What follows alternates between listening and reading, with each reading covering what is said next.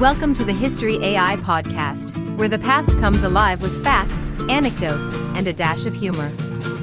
Here are your hosts, Chuck and Marco. Welcome back to the History AI podcast. I'm Chuck. And I'm Marco.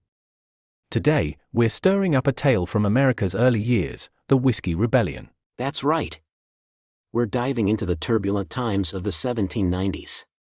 So, grab your favorite drink, but maybe not whiskey this time, and let's get into it. To set the stage for today's episode, let's rewind to the 1790s. Picture this the United States, a fledgling nation fresh from the throes of the Revolutionary War, is trying to find its footing on the world stage. And it's a world quite different from today. In Europe, the French Revolution is in full swing, sending shockwaves of change. Across the ocean, the young American nation is grappling with its own set of challenges. One of the biggest challenges? Debt. The war for independence left the country deeply in debt. The government, under the leadership of President George Washington, is under pressure to stabilize the nation's finances and build a strong federal structure.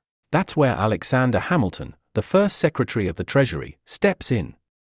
He's the architect behind the plan to get the nation's economy back on track. Part of his plan? A federal excise tax on whiskey. You see, in the rural parts of America, especially in western Pennsylvania, whiskey isn't just a drink. It's a commodity. Farmers here are distilling their surplus grain into whiskey. It's easier to transport, it's bartered, and for many, it's the backbone of their economy. But when the new government slaps a tax on it, it's not just a financial burden. It's seen as an overreach of federal authority, a reminder of colonial times under British rule. So, there you have it a young nation under a new constitution, a government trying to assert its authority, and a population fiercely protective of its newfound freedoms. The stage is set for conflict. And this conflict would soon ignite the flames of the Whiskey Rebellion. Now, let's dive deeper into what exactly sparked the Whiskey Rebellion. It's a tale of economics, politics, and, well, whiskey. Right, Chuck. In the early 1790s, the United States was in a financial bind. The Revolutionary War had left the country with a massive war debt. The federal government, under the new Constitution, was responsible for this debt, but it lacked the means to pay it off. Enter Alexander Hamilton, the Treasury Secretary. He's the mind behind the plan to stabilize the nation's finances. His solution? A series of measures, including the assumption of state debts by the federal government and the creation of a national bank. But here's the kicker to fund all this, Hamilton proposed a federal excise tax on domestically produced distilled spirits, notably whiskey. It's the first tax imposed on a domestic product in the fledgling United States. This tax hits the rural farmers particularly hard, especially in western Pennsylvania. For them, whiskey isn't just a drink, it's an economic lifeline. They turn their grain into whiskey for a very practical reason it's easier to transport and preserve, and it's more profitable than raw grain. These farmers, many of whom were veterans of the Revolutionary War, saw this tax as a betrayal. It was reminiscent of the British taxation policies that sparked the war in the first place. The tax was not just a financial burden, it symbolized what they saw as the federal government's overreach and disregard for their livelihoods. To make matters worse, the tax was collected in a manner that favored larger, eastern distillers over the smaller western ones.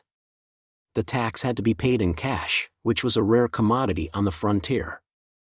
This policy favored larger distillers who could more easily absorb the tax, creating a stark economic divide. And then, there's the issue of representation.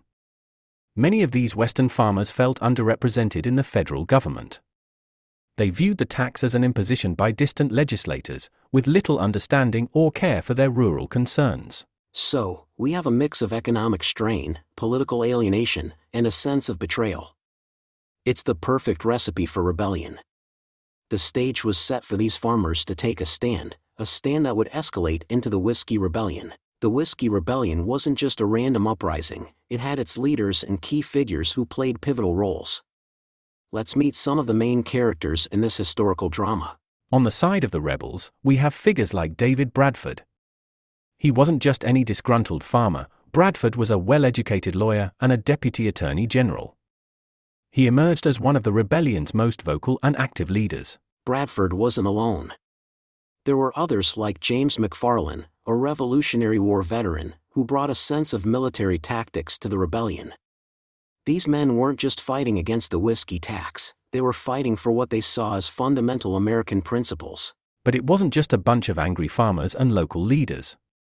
The rebellion also drew support from local politicians and even some members of the clergy, who shared the sentiment that the tax was unjust and oppressive. On the flip side, you've got the federal government's team. The star player here is Alexander Hamilton, the architect of the whiskey tax. Hamilton saw the tax as essential for demonstrating the power and authority of the federal government. And let's not forget President George Washington. Initially, he hoped for a peaceful resolution.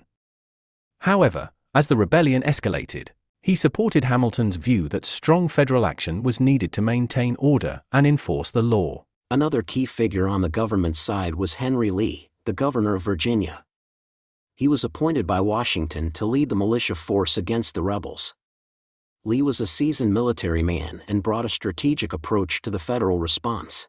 And amidst all these leaders, there were countless unnamed farmers, settlers, tax collectors, and soldiers, each playing their role in this unfolding drama.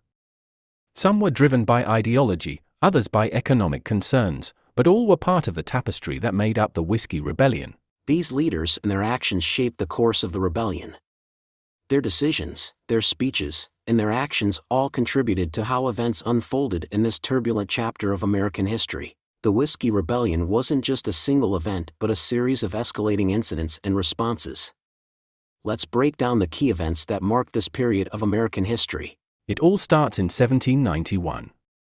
The federal government, under President Washington, passes the whiskey tax, designed by Alexander Hamilton.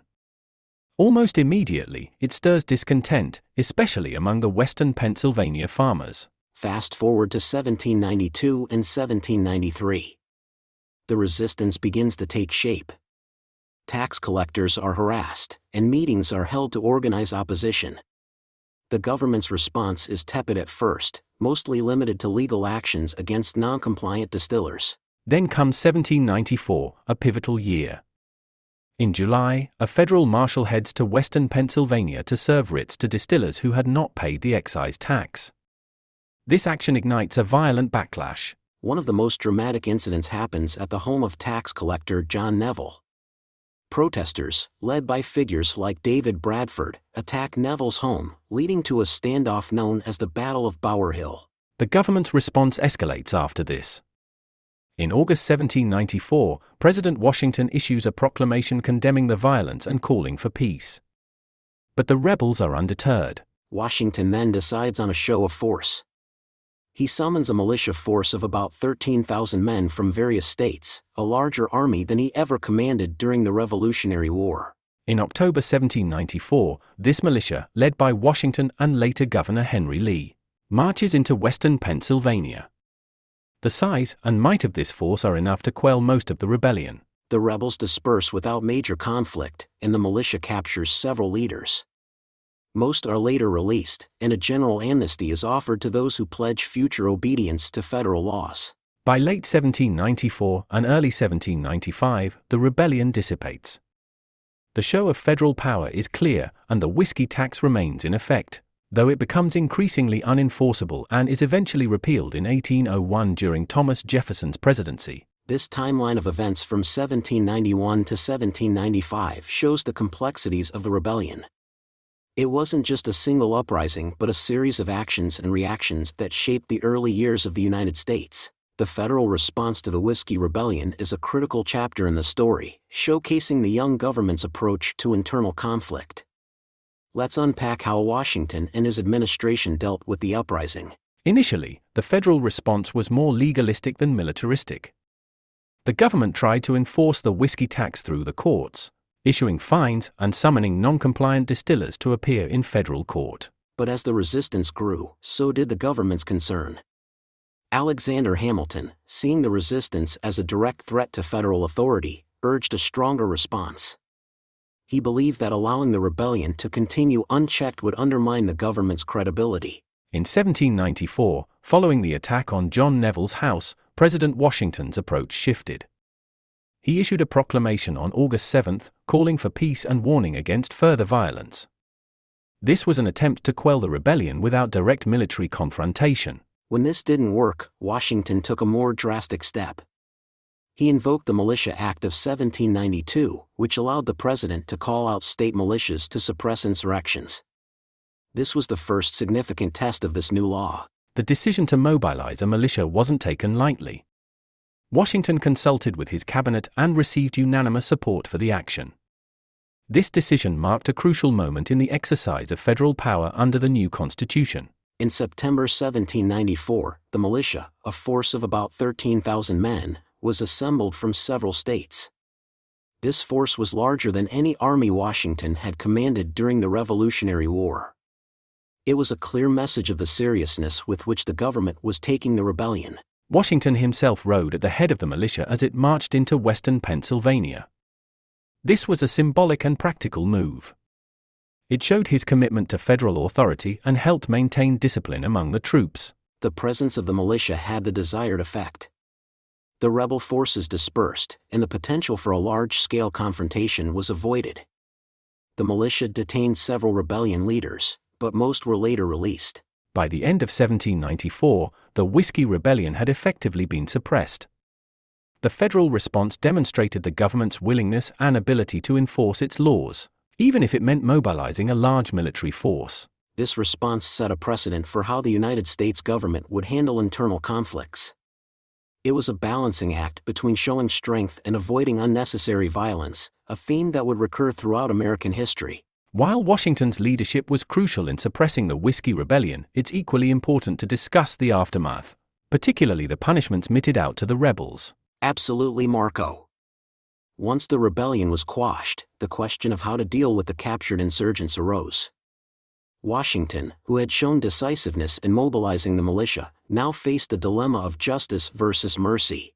In 1795, after the rebellion had been effectively suppressed, the government rounded up about 150 men suspected of involvement. This move was a show of federal authority but also posed a legal challenge. How should these men be treated and tried? Most of the detainees were released due to lack of evidence or as a gesture of goodwill.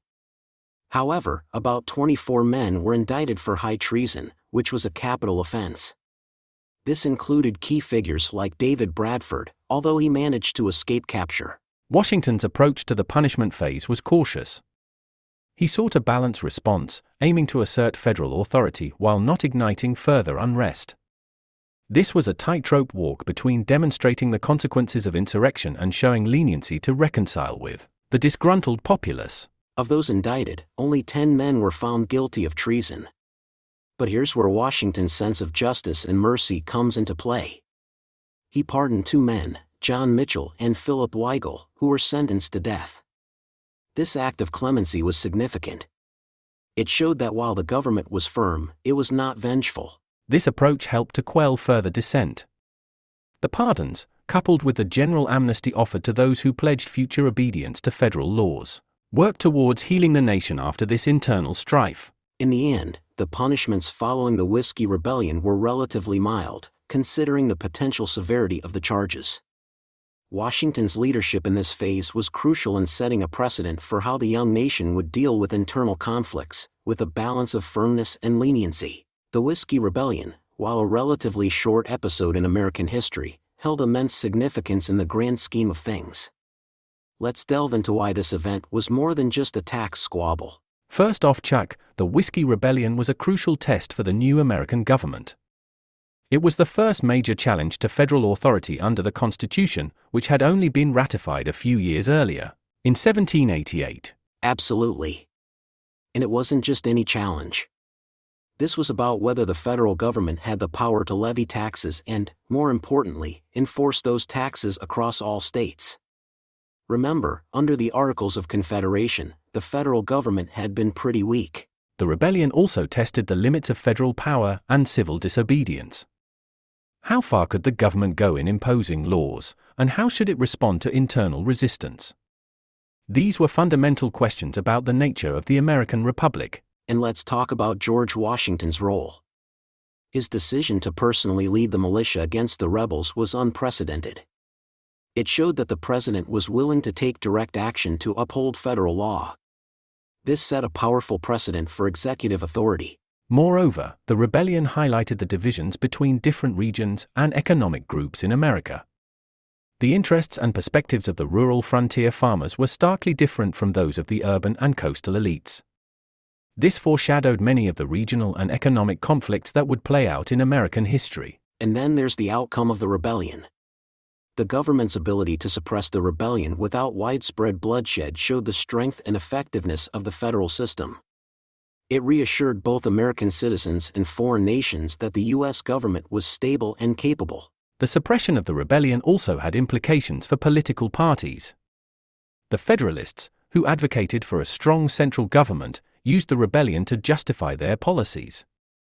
However, it also fueled the arguments of the Democratic Republicans, like Thomas Jefferson, who were wary of too much federal power. Finally, the Whiskey Rebellion had lasting effects on American tax policy and the federal government's role in economic affairs.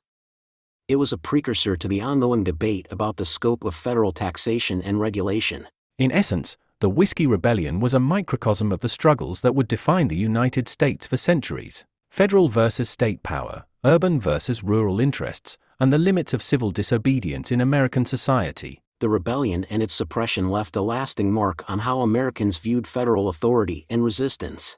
And let's not forget, it influenced future tax policies and government responses to civil disobedience. The young nation had weathered its first major internal challenge. As we wrap up, a big thank you to all our listeners for joining us on this historical journey. Your support means the world to us.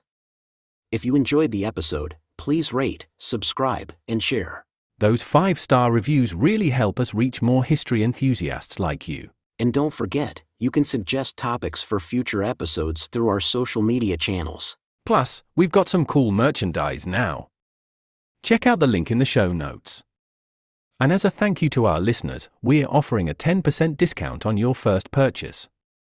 Just use the code the History AI Podcast, all one word, at checkout. Until next time, keep exploring history with us at the History AI Podcast.